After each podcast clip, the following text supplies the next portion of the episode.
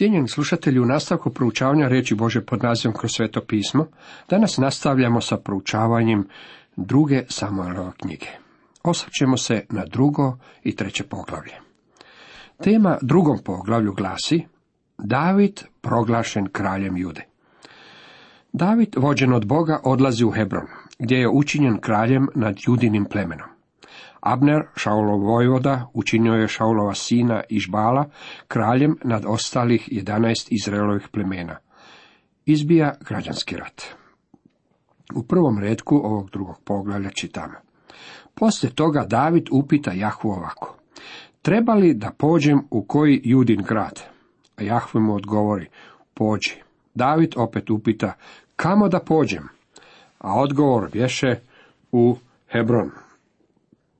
Nakon toga odnosi se na smrti Šaula i Jonatana i razdoblje tugovanja za njima. Sada, kada je Šaul ispao iz igre, David želi znati što mu je učiniti. Zbog toga dolazi pred Boga s pitanjem. Treba li da pođem u koji judin grad? Zašto je uopće postavio ovo pitanje? On se nalazi u filistejskoj zemlji. Šaul je mrtav i David treba biti sljedeći kralj koji mu treba biti sljedeći potez. Čekao je dok od Boga nije dobio jasne upute. David je naučio da mora čekati da dobije smjernice od Boga. Bog mu je rekao neka otiđe u Hebron.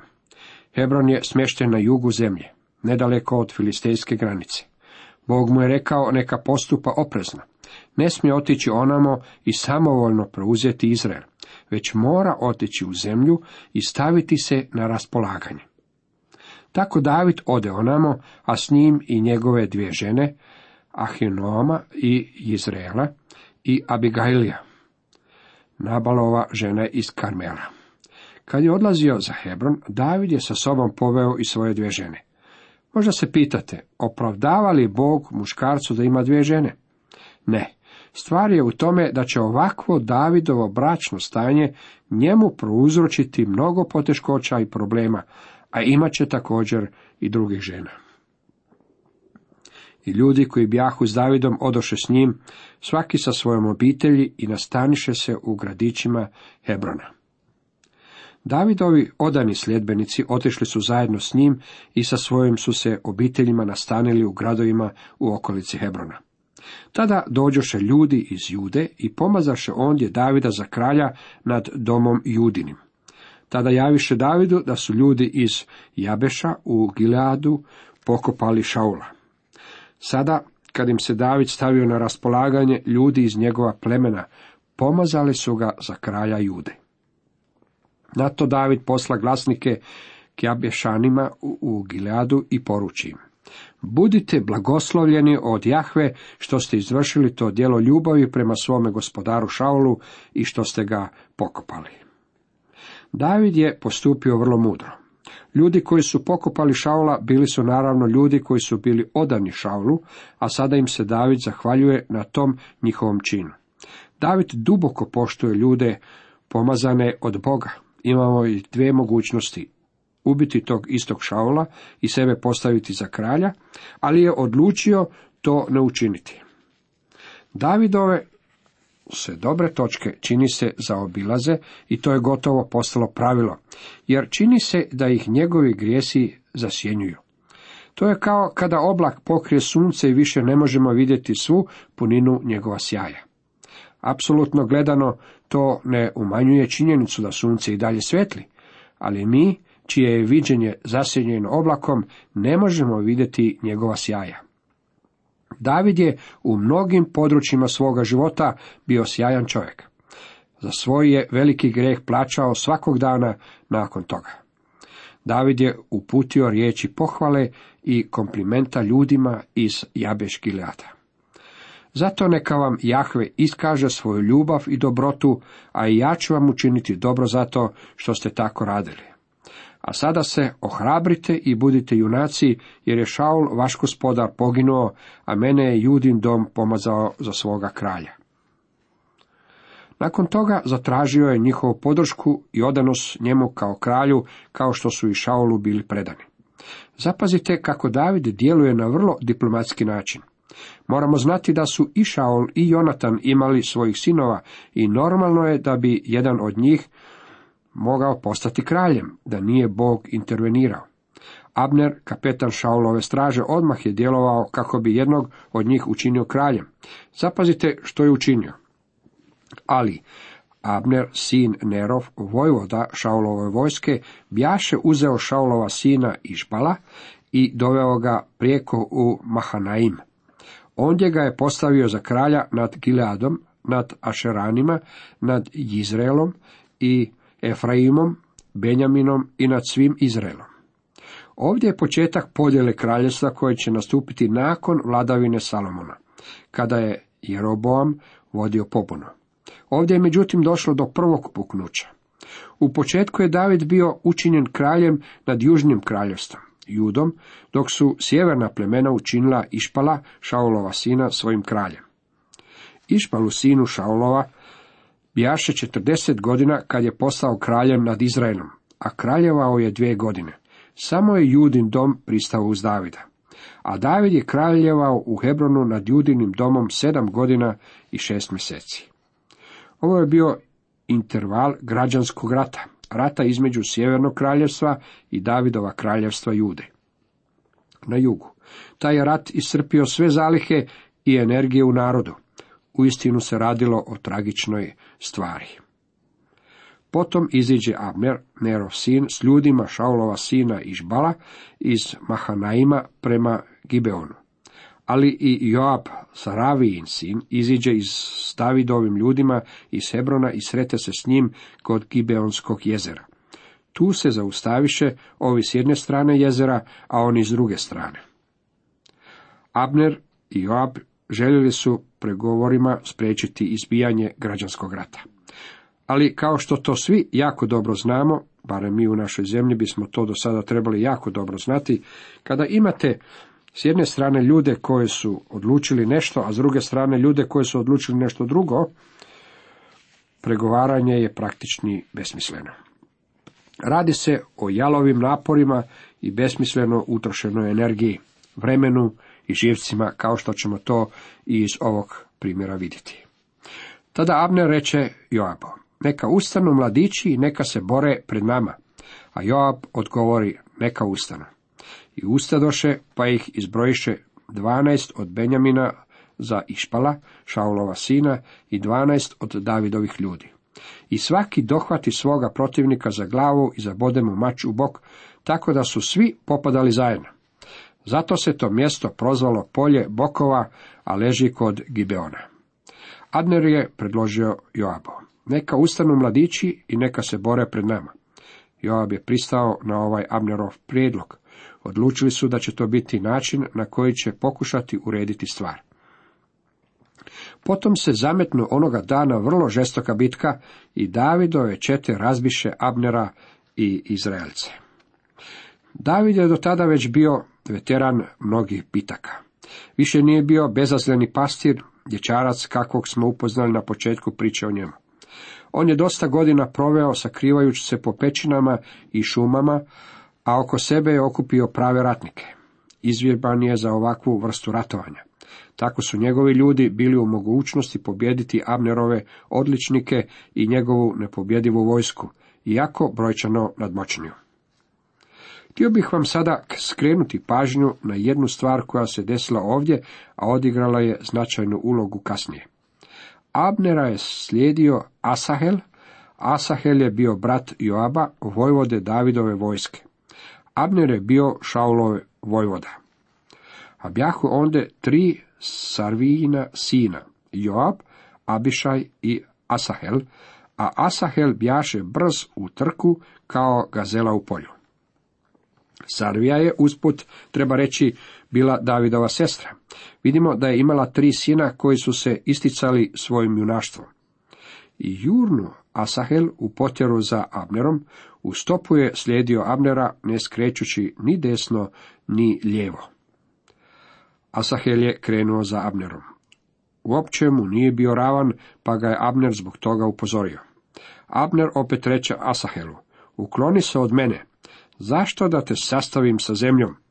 Kako bih onda još smio doći na oči tvome bratu Joabu? Ali on nikako nije htio da se ukloni. Zato ga Abner udari stražnim krajem koplja u trbuh, tako da mu je koplje izašlo kroz leđa van. On ondje pade i umre na mjestu. I ustavljao se tko god je došao na ono mjesto gdje je pao i umro Asahel. Abner ga je upozorio neka ga prestane progoniti. Asahel je to odbio, pa ga je Abner na koncu probio svojim kopljem. Abner je ubio Joabova brata. To je značilo da će se u Joabovu srcu roditi gorčina, mržnja, gnjev i naravno želja za osvetom, kao što ćemo to vidjeti kasnije. Njegova će osveta doći na red. Asahela ponesoše i pokopaše u grobu njegova oca u Betlehemu. A Joab i njegovi ljudi išli su svu noć i već se bjaše zadanilo kad stigoše u Hebron. Ovo poglavlje završava izvještajem o Asahelovom ukopu. Nakon pokopa, Joab i njegovi ljudi išli su svu noć i došli su u Hebron baš kao je svitalo. Oni su izvijestili Davida o čitavom tijeku bitke i događaja koji su se zbili nakon nje. Cijenjeni slušatelji, a sad pogledajmo što nam govori treće poglavlje druge Samuelove knjige. Nastavlja se građanski rat. U trećem poglavlju nastavlja se izvještaj o dugom građanskom ratu koji je iscrpio cijeli narod. Postupno David je zadobijao moć. Abner je nakon raskola između njega i Išpala prebjegao k Davidu. Joab, Davidov vojvoda, sumnjao je u Abnera i tražeći osvetu za smrt svoga brata Asagdela ubio ga je. Rat između Šaulove kuće i Davidove kuće potrajao je još dugo vremena, ali je David sve više jačao, a Šaulova kuća postojala sve slabija. Zemlja je u stalnim borbama. Građanski rat bukti punim žarom. Energija naroda je na izmahu, a rezerve su im iscrpljene. David je u Hebronu proveo sedam i pol godina. Davidu se rodiše sinovi u Hebronu, prvenac mu je bio Amnon od Ahinoame i Izraelke. Drugi mu je bio Kileab od Abigajle, žene Nabolove iz Karmela. Treći Apšalom, sin Make, kćeri Gešurskoga kralja Tolmaja. Četvrti Adonija, sin Hagitin. Peti Šefhatja, sin Abitalin. Šesti Jitream od Egle, Davidove žene. Ti se Davidovi rodiše u Hebronu. Možete vidjeti kako je David imao više od dvije žene. Imao ih je još i više i to će Davidu uzrokovati mnogo problema. Bog to nije odobravao i David se nije olako izvukao s ovim grijehom. Na popisu Davidovih sinova je i jedan imenom Apšalom. Siguran sam da ste upoznati s njegovom pričom. Kasnije ćemo ga vidjeti gdje vodi pobunu protiv Davida. Ovo je očito sin za kojeg je David želio da ga naslijedi na prijestolju, međutim Joab ga je pogubio u boju. Kad je čuo da je njegov sin ubijen, Davidu se slomilo srce. Tko je bila Apšalomova majka? Maka, kći, Tolmaja, kralja u Gešuru. Tko je bio Gešurski kralj? Ako se vratite u prvu Samuelovu 27.8, vidjet ćete kako su David i njegovi ljudi upadali na područje Gešuraca, Kirzijaca i Amalečena. Mislim da je David pogrešio činivši tako.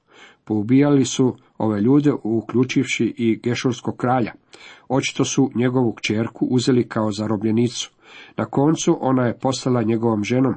Imali su sina i upravo je taj mladić poveo pobunu protiv Davida. Dragi prijatelji, Bog se pobrinuo da se David ne izvuče sa svojim grijehom. Za nas je vrlo važno da zapazimo ovo duhovno načelo. U nastavku Abner se pridružuje Davidu. Ovo poglavlje govori nam o dugom razdoblju građanskog rata koji je u mnogim svojim komponentama nama potpuno nezanimljiv. Abner koji je bio glavni zapovjednik Šaulove vojske pogurao je Išpala, Šaulova sina na prijestolje. S obzirom da je bio stariji čovjek na tako visokom položaju, nije bio spreman poslušati mladoga kralja. Učinio je nešto što nikako nije smio učiniti. A u kući bjaše Šaulova inoća po imenu Rispak, čiji Aina, nju Abner uze sebi. I Išpal upita Abnera, zašto si se približio inoći moga oca? Na te Išpalove riječi Abner se razgnjevi i reče, zar sam ja pasja glava u judi?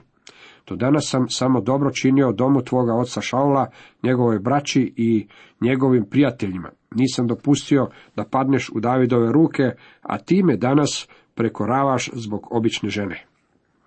Nasljeđivanje inoća pokojnoga kralja bilo je ekskluzivno pravo osobe koja je nasljeđivala i prijestolje. Abner se upleo u nešto što je jedino Išpal imao pravo i razljutio se na kralja kad ga je ovaj ukorio zbog toga što je sebi uzeo rispu, jednu od Šaulovih inoća i odveo je u svoj harem. Iskreno, mladi je kralj imao pravo što je prekorio Abnera. Međutim, Abner se toliko razljutio na takav postupak prema njemu da je odmah krenuo k Davidu na pregovore. Neka Abneru Bog učini ovo zlo i neka mu doda drugo, ako ne izvršim kako se Jahve zakleo Davidu. Da će oduzeti kraljevstvo Šaulove kući i da će utvrditi Davidov prijestol na Izraelom i nad Judom od dana pa do Beršebe. Išbal se ne usudi odgovoriti ni riječi Abneru, jer ga se bojaše. Drugim riječima, Abner je jasno obznanio svoju namjeru napuštanja Šaulova doma i udruživanja s Davidom. On će pomoći Davidu da postane kraljem nad svih dvanaest izraelskih plemena. Išpal nije rekao niti riječ Abneru. On je bio Šaulov sin, ali nije imao iza sebe nikakve vojske i nikakvog iskustva. Nije bio ratnik poput njegovog brata Jonatana. On je odrastao u kraljevom dvoru, bojao se Abnera. Na to Abner posla glasnike k Davidu i poruči mu. Čija je zemlja? Htio je reći, učini savez sa mnom i moja će ti ruka pomoći da okupiš oko sebe svega Izraela. David odgovori Abneru, dobro, učinit ću savez s tobom, ali samo jedno tražimo tebe. Ne smiješ mi doći na oči ako ne dovedeš sa sobom Mikalu, Šaulovu kćer, kad dođeš da vidiš moje lice. David je Abneru poručio kako može doći k njemu samo ako mu dovede Šaulovu kćer, Mikalu. Sjećate se, Mikala je bila Davidova prva žena. Šaul ju je oduzeo Davidu. David je imao vrlo šaroliku karijeru. Zbog toga je patio, dopustio je grehu da uđe u njegov život, no ipak je iznad svega toga bila vjera u Boga koja ga nikad nije napuštala. Više od svih ostalih želio je imati prisni odnos s Bogom. Išpala posla po nju i uze je od njezina muža Paltijela, Laiševa sina. A njezin muž pođe s njom i pratio je plaćući sve do Bahurima. Tada mu Abner reče, hajde vrati se sada kući, i on se vrati. David je pozdravio i prihvatio Abnerov prebjeg. Zbog Abnerove nevjere David će postati kraljem nad svih dvanaest plemena. Joab ubija Abnera. Sve ovo vrijeme Joab nije zaboravio kako je upravo Abner bio taj koji je ubio njegova brata Asahela. Kad se Abner vratio u Hebron, odvede ga Joab u stranu iza vrata, kao da želi s njim nesmetano govoriti, i ondje ga smrtno rani u slabine da se osveti za krv svoga brata Asahela. Tako je Joab osvetio smrt svoga brata.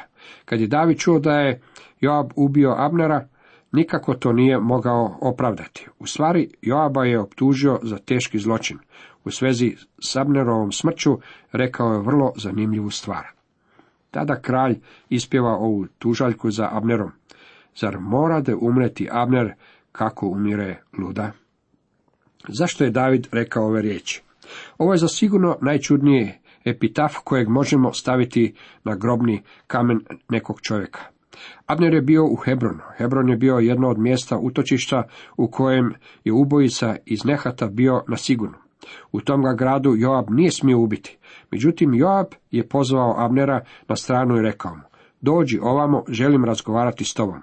Ti si zapovjednik jedne strane, ja sam zapovjednik druge strane. Bilo bi dobro da se nas dvojica nađemo.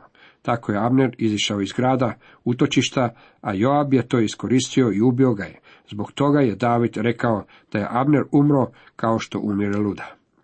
Nije li to poruka i za nas danas? Za svakog od nas grešnika postoji mjesto utočišta, to je u Kristu. Bez obzira koliki dotični čovjek ima kvocijent inteligencije ili na kojem je položaju u društvu, ako se nađe izvan mjesta utočišta, tada je izgubljen. Kad bi se na pogrebima danas govorila istina, propovjednik bi vjerojatno morao reći nešto poput ovog. Upravo je umrla luda.